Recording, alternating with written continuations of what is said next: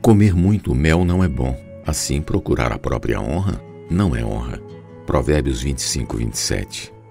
Não procure a própria honra. Enquanto viveu aqui na terra, Jesus não buscou honra para si, pois a sua postura era de um enviado de Deus. Por isso ele nunca disse uma só palavra de si, uma vez que quem fala por si mesmo está procurando a sua própria glória. Mas o que procura a glória de quem o enviou, esse é verdadeiro, e nele não há injustiça. João 7,18.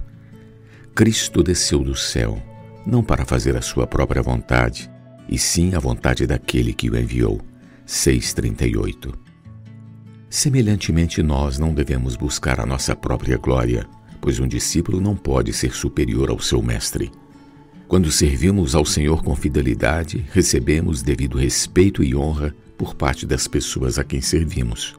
Porém, devemos cuidar para não comer muito mel, para não corrermos o risco de perder a pureza no serviço a Deus. Devemos preferir honrar os outros, e o amor deve ser a nossa única motivação ao servir as pessoas e não a busca da própria honra.